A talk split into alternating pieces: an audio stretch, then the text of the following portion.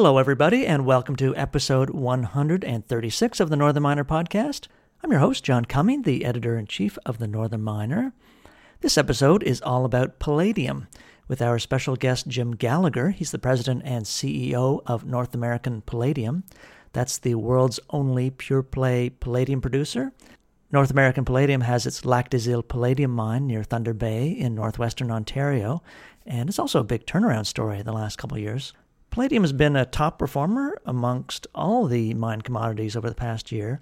Amongst all commodities, only cocoa did better in 2018, and it now trades above gold and platinum, uh, of course, and silver too, on a per ounce basis. And it eclipsed gold for the first time since 2002 lately, and the palladium price peaked at 1604 in mid March. Palladium is really on a roll these days. So, we're going to talk with Jim about the fundamentals of uh, the supply and demand side of palladium, and then we'll talk about the mine and the turnaround story there.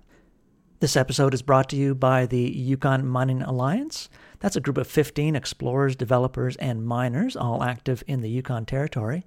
To be a member, you have to have a resource that has at least a, a uh, National Instrument 43101 resource on it. So um, here's the current lineup it is Alexco ATAC, Banyan, Fireweed Zinc, Golden Predator, K2 Gold, Klondike Gold, Metallic Minerals, Rockhaven Strategic Minerals, Trifecta, Triumph Gold, Victoria Gold, Western Copper and Gold, and White Gold.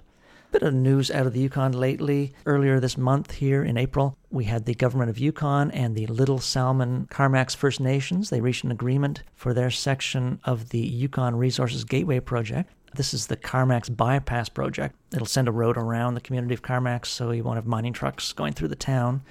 So, this agreement relates to uh, potential contracting, education, and training benefits associated with the project.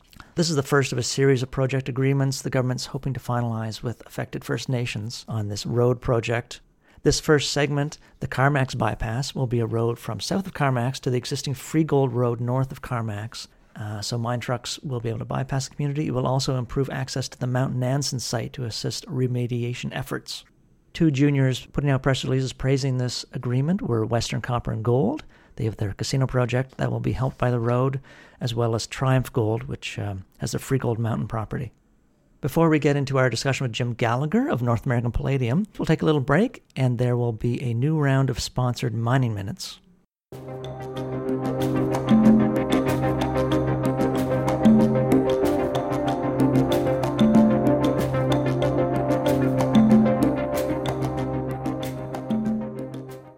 Now, over the next four episodes, we have a series of promoted content mining minutes.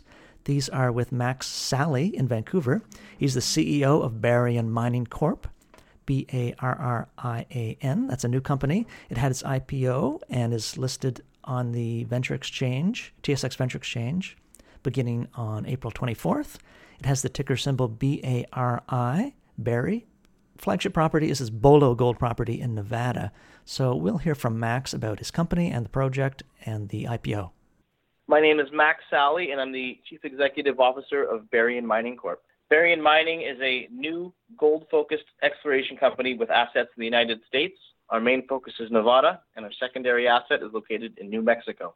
Bolo is a high grade gold and silver project located about 90 kilometers northeast of Tonopah, Nevada.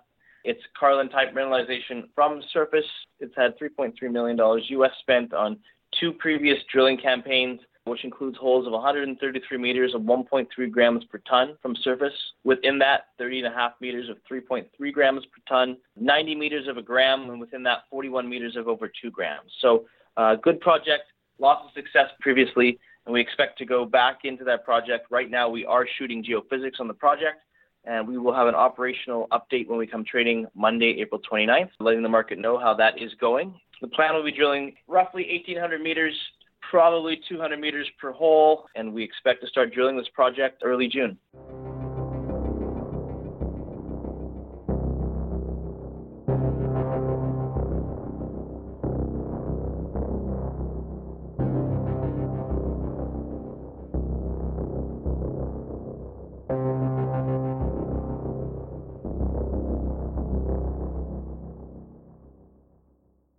Back and we'll take a little break and then we will return with Jim Gallagher, President and CEO of North American Palladium.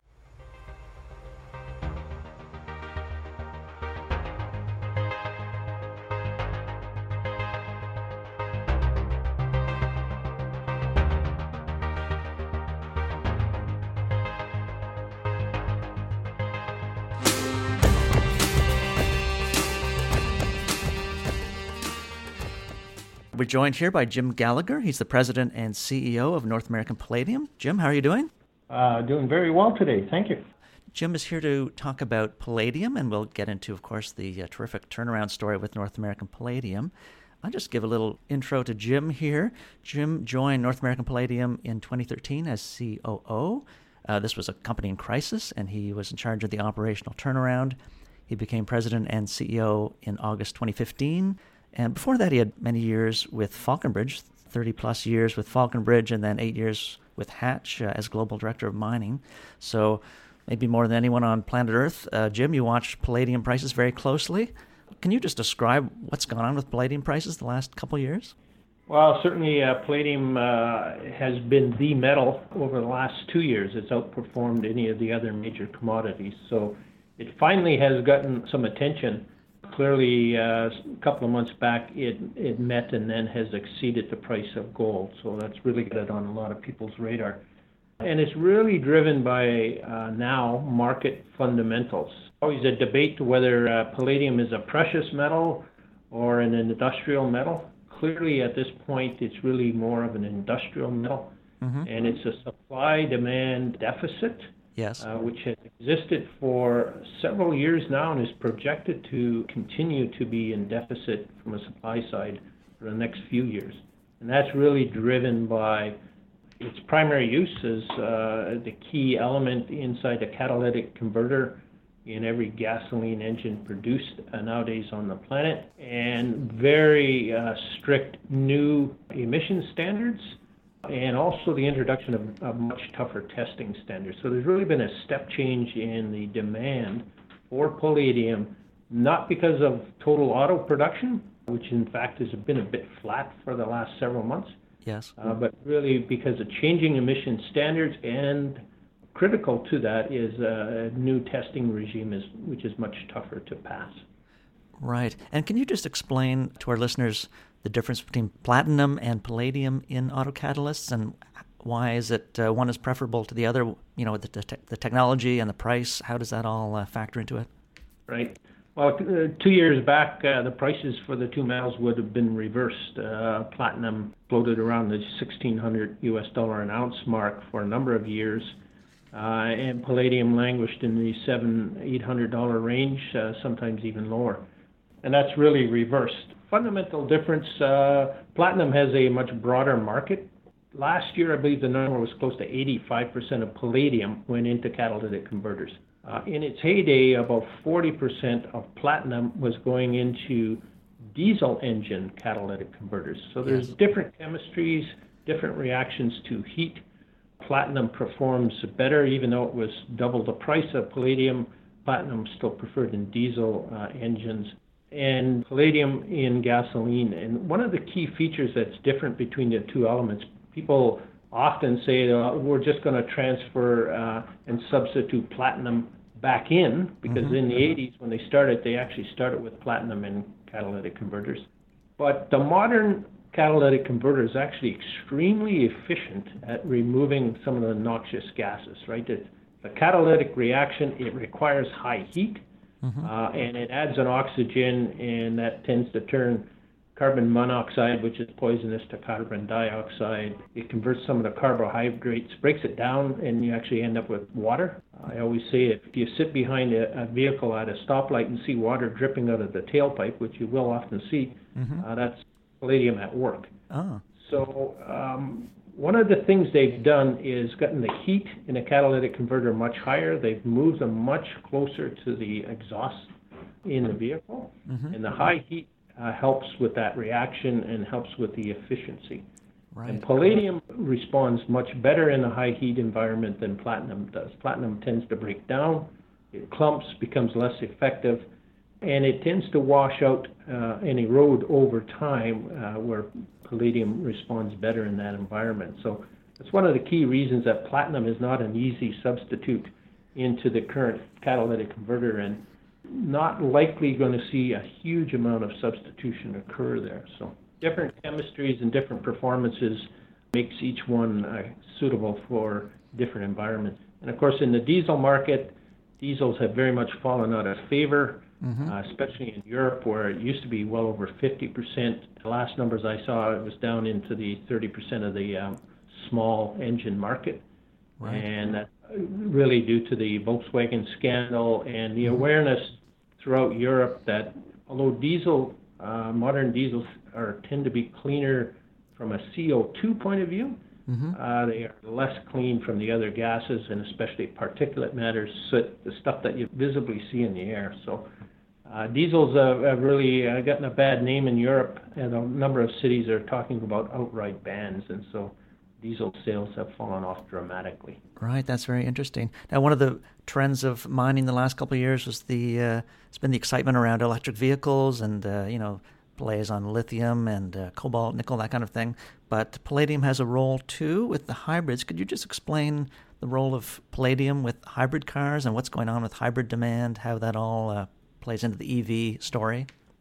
Right. So um, pure battery electric cars like a Tesla do not have platinum or palladium uh, in the mix. But the bulk of the sales that most companies are talking about when they project these very significant electrification numbers for their fleets, uh, the bulk of those, certainly for the foreseeable future, are going to be some variation of a hybrid.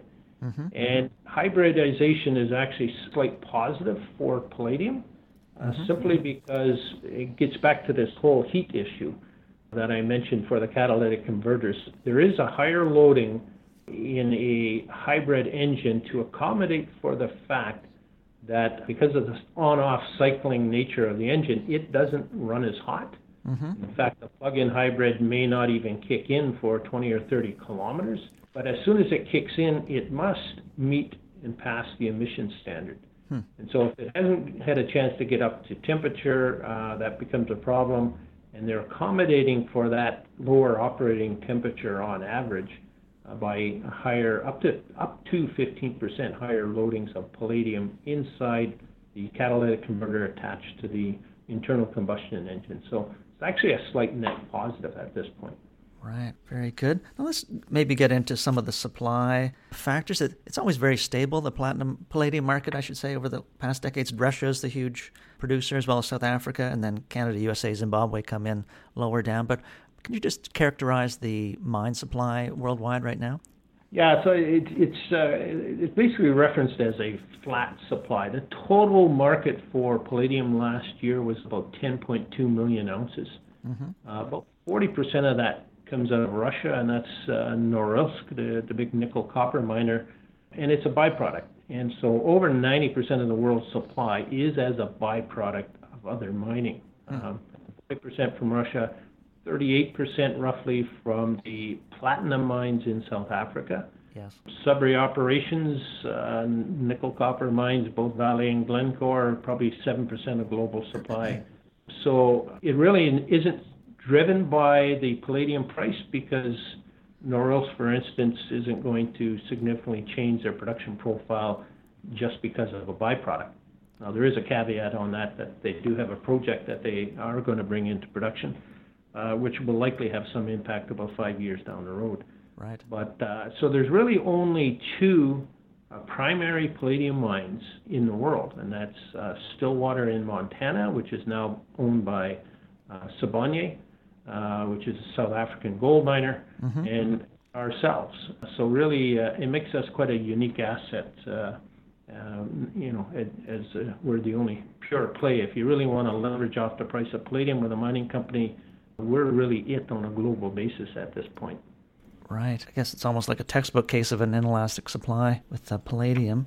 Does, Absolutely. Yeah. Did, Absolutely. Did... And, and, obviously, there's some risk in South Africa. Mm-hmm. Uh, there's social problems. There's labor cost problems. Power supply problems in sure. South Africa. There's, yes. There is some risk around the South African environment, and because of the very low price, uh, relatively speaking, for platinum, it's dropped from 1600 to the $800 range over the last couple of years. Mm-hmm many of the platinum mines are um, hurting and have struggled and yes. have not capitalized and not spent the capital to sustain long-term production. So there's definitely some risk on the South African side to supply. Has the Russia production been caught up in the sanctions regimes at all, or is that outside of all that? No, that's that's outside of that. So uh, the Russians always find a way to get product to market. So right, right. I'm just looking at the palladium price today. It's 1356, gold 1276, platinum 884, and palladium peaked at 1604. Is there certain point where it just gets too high? You get a little anxious, or is there, or do you watch the spread with platinum more, or what's what's what do you make of all this uh, peaking? Yeah, so I, I I'm less concerned about the spread, although uh, a lot of the publications pick it up, and that's that whole substitution thing. But again, as we explained, the substitution not likely to occur.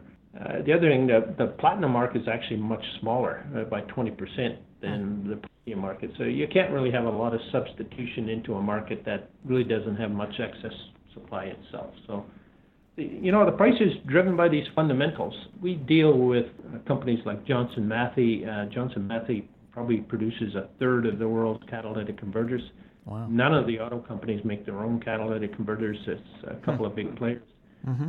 And really, even if it hits $2,000 an ounce, which some analysts have forecasted, that might be $100 uh, a vehicle. Right. Uh, and that is not material enough to force the manufacturers to make a switch. Uh, the auto companies do not want headlines around auto emissions, not anymore. Don't want to take the risk of changing the formulation. If they did substitute, they would have to totally redesign where the catalytic converter is located, move it away from the heat source, etc. And there's just zero interest in that. And the other driver, it takes multiple years not only to design, but then to go through the uh, global testing regimen to pass the various jurisdictions. And again, the auto companies have no appetite to do that. They're spending their research dollars obviously on, on the whole electrification push uh, and the technology push. For a hundred bucks, they're not going to sweat over the cost of a catalytic converter. They want it to work. The headlines are very, very negative around emission standards if they don't pass. And to that point, about two, almost three weeks ago now, in the United States, they've announced a million vehicle recall for Fiat Chrysler. Hmm. And that's really because, uh, and that's to replace their catalytic converters. And so there's a negative headline. And the interesting thing, what the US are doing is unofficially doing what the Europeans have officially done and introduced a real driving emission test. It's okay to pass in the in the laboratory, and that's still part of the testing regime, you know, on the treadmill, so to speak. But now you got to go out in the real world. The Europeans have an official 16 kilometer loop, high speed passing, stop and go traffic, cold starts, that sort of thing. A much more difficult test to pass an emission standard. The Americans haven't officially adapted that, but inside of this message about Chrysler Fiat, they obviously tested them in the real world environment and said they don't come close enough to meeting the lab tests. You got to fix this. So that's uh, what I mean about not only have the emission standards increased, there's Euro 6 and China 6A and 6B and 6C coming down, and so this trend is continuing. But with the introduction of this real driving emissions test, mm-hmm. uh, it is offered a pass, and that's forcing up to 30% higher loadings of palladium in order to for the auto companies to pass that. So right, and so a typical auto catalyst would be maybe a tenth of an ounce of palladium. Is that right? Yeah, three three grams or so uh, has been typical, and that number is now moving up. And uh, you know, uh, vehicle buying trends, despite the green push, uh, the reality, certainly still in North America, is that big trucks and SUVs are absolutely dominant in the market, and of yes. course, bigger engines uh, require bigger loadings. And uh, you know, recent announcements by GM and Ford essentially they're getting out of the small car market. Uh, hmm. They've shut down some of those auto plants. So right, uh, you know, so all of that's in the background. Uh, multiple multiple things that are driving uh, the demand for palladium and have resulted in the recent price spikes. So you look at a seventy thousand uh, SUV in a parking lot. The palladium may be hundred or two hundred dollars in there. Yeah, exactly, and and so it's it's really immaterial uh, given the risk of not passing, and you know having a full recall or actually being forced to take a product line off the road uh, is something the auto companies don't want to mess with. Uh, before we get into your company, just another supply side of it. What's going on with the stockpiles? That's one area where we do have movement. Like, where do you look for the stockpiles um, numbers and that kind of thing? Yeah, so so there's the so-called visible stockpiles, which uh, are the uh, exchange traded funds, the ETFs, mm-hmm. which were certainly a big part of driving the price and the volatility, quite frankly, that hmm. uh, did exist uh, over the last couple of years in uh, palladium. But those visible stockpiles have been drawn down to near record lows over hmm. the last decade and that's really the supply demand fundamental. Uh, the auto companies have been buying out some of these stockpiles, and so the visible stockpiles are, are at lows, and the prices continue to rise. So it, there's been a disconnect between the relationship in investor interest loading up ETFs with palladium, and the price would respond to that. Now the ETFs are at very low levels, and the price has gone on to record levels. So it's a fundamental supply demand issue at the, at present. The other stockpiles, which tend to be the government ones or what uh, the Russians hold, the, the, visibility we have is through companies again like Johnson Matthey Metals Focus, that we is an independent uh, firm, and they really track the total supply demand picture. And when they see more palladium coming uh, onto the market, then they can account for. They usually account that to the uh, Russians. Right. Uh, so there's not a lot of visibility to what they do from government stockpiles. Mm-hmm. So there was a belief they, they did sell off some over the last several years, but that's uh, probably uh, remained fairly stagnant recently. And the only one that we do have color on is Norilsk does talk about having pulled in, I think, about 600,000 ounces into a stockpile last year and it looks like they're trying to uh, help manage the market. So when you get a market as tight as it currently is for palladium, the mm-hmm. danger of some real crazy price spikes, and uh, we've seen a bit of volatility recently. And the real danger is destroying the market because GM or Toyota cannot physically put their hands on palladium and build cars, you know, this week or this month, and that would be a crisis, and that would force a substitution.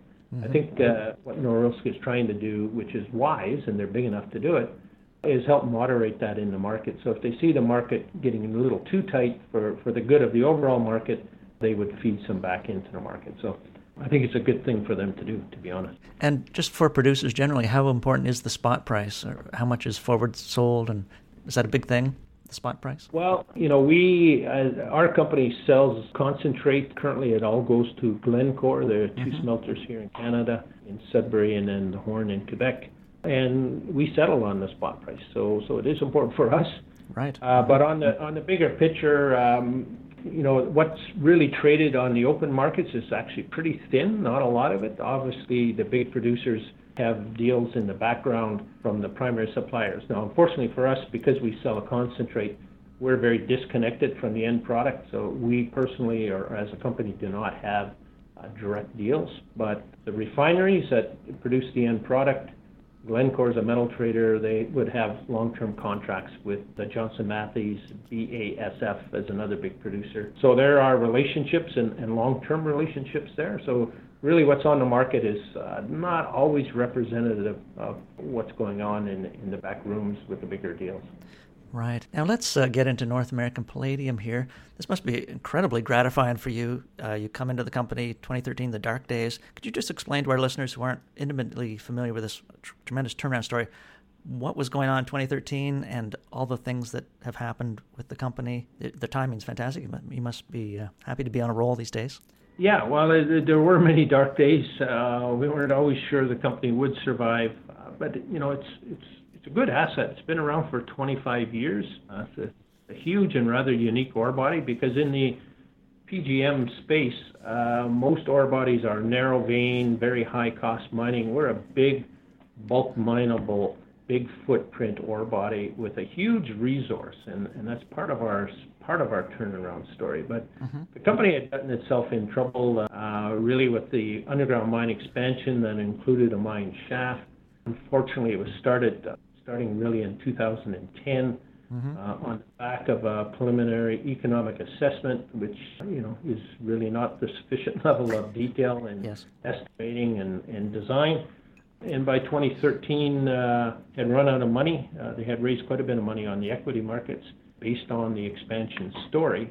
But uh, as many projects unfortunately had gone in those times, was over budget, was behind schedule, was not delivering the ounces at that point in time, and company uh, really was out of money and had tapped the equity markets. Uh, nobody wanted to talk to them anymore. So yes. that's when uh, Brookfield Asset Management stepped in early in 2013 and, and made an initial loan of 130 million US. I joined uh, just after Brookfield had invested. And really, uh, the fact that Brookfield had invested, oh, I think, was part of my decision to join. We obviously had a supportive uh, shareholder who, uh, well, not a shareholder at that point in time, mm-hmm. but a supportive investor. Yes. But by 2015, the company still had uh, so many fundamental issues that when they ran out of money, they made some poor decisions, quite frankly. Hmm. Shaft was stopped short, backfill plant didn't get built, tailings capacity was literally weeks out instead of years out as it should be. And um, company tripped some financial covenants in the Brookfield loan. Brookfield stepped in, converted their debt to equity and in 2015, August of 2015, uh, became a 92% owner of the company. Wow. Uh, that's when I moved into the CEO uh, position. Yes. They recognized that it was an operational fix that was required, and, and my mandate for the next couple of years after that was simply fix the asset. So we were heads down, uh, didn't go out in the public domain very much, didn't engage investors because we had a 92% investor, and we've been focused on fixing the asset. Uh, we had to fix a lot of the infrastructure issues. We fundamentally changed the underground mining method to a sub-level cave uh, mine that we introduced some fill from surface to, mm-hmm. to bulk up the cave. And that probably saved the uh, the operation, uh, and we made that decision in 2016, and it's now become uh, very reliable. We're, we're currently one of the largest and lowest cost underground mines in Canada. So right. tremendous. Uh, that's really we uh, last quarter of last year, we were at $35 a ton hoisted to surface, so wow. uh, substantially lower than uh, most mines in Canada at this point. That's terrific. And what happened with the uh, cash and debt and all those covenants, that kind of thing? Well, we're, uh, you know, it's obviously almost a clean balance sheet now. Um, the last bit of debt will quickly be paid off this year. So we're going to be a debt-free company generating a significant amount of cash. Wow. Uh, we we had free cash flow of almost $96 million last year, and um, that was at an average palladium price of about $1,100 an ounce. So we're still much better than that uh, so far this year. Uh, so it's going to be a good year. Uh, we have declared a dividend. Yes, congratulations. So, um, you know, very modest initially, but I think mm-hmm. the board's going to keep reviewing that policy and the amount each quarter and I expect uh, returning uh, cash to shareholders uh, is going to be part of our strategy moving forward, which is in itself a bit unique in the mining space these days. Yes, and could you just explain this latest Brookfield financing? It's a little unusual as well.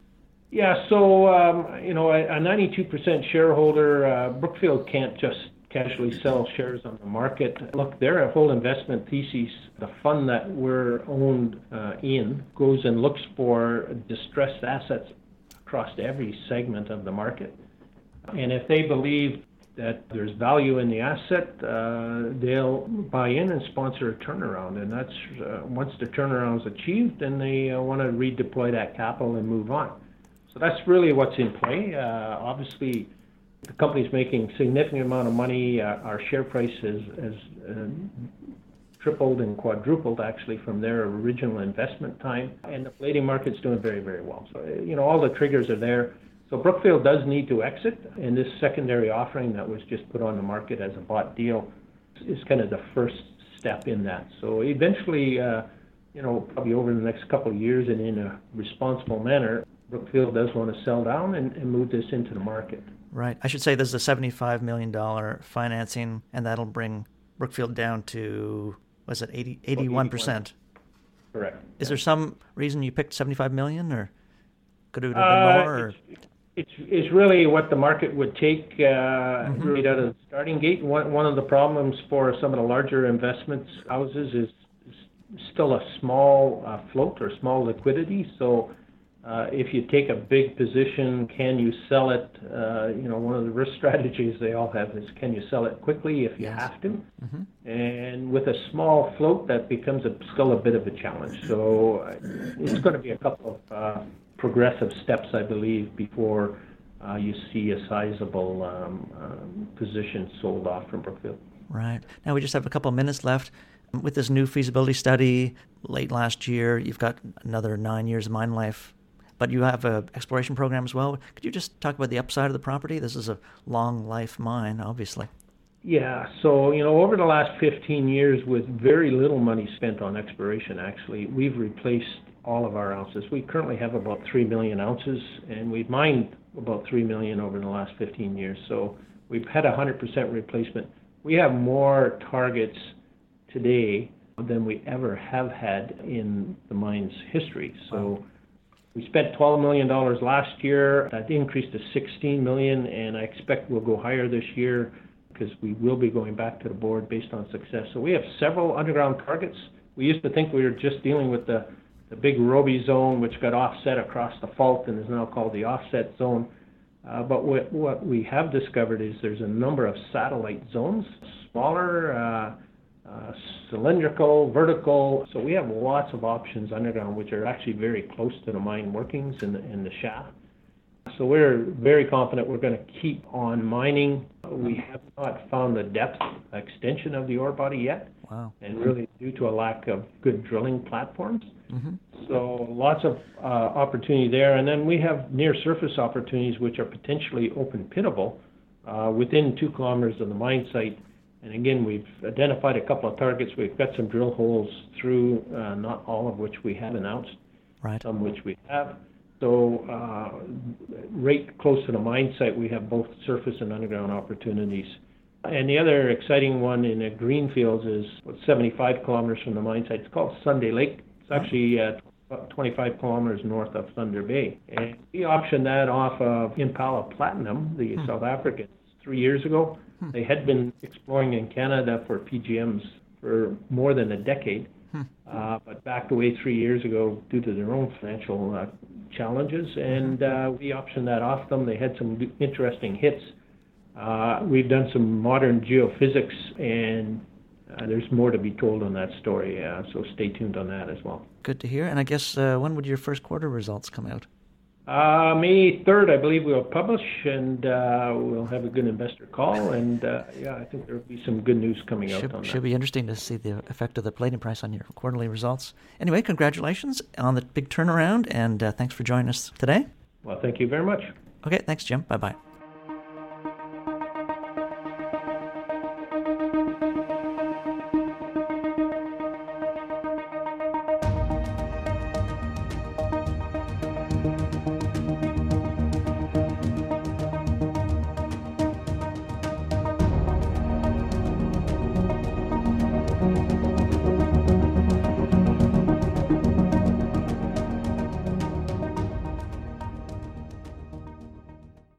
That does it for this week's episode. Thanks so much for joining us.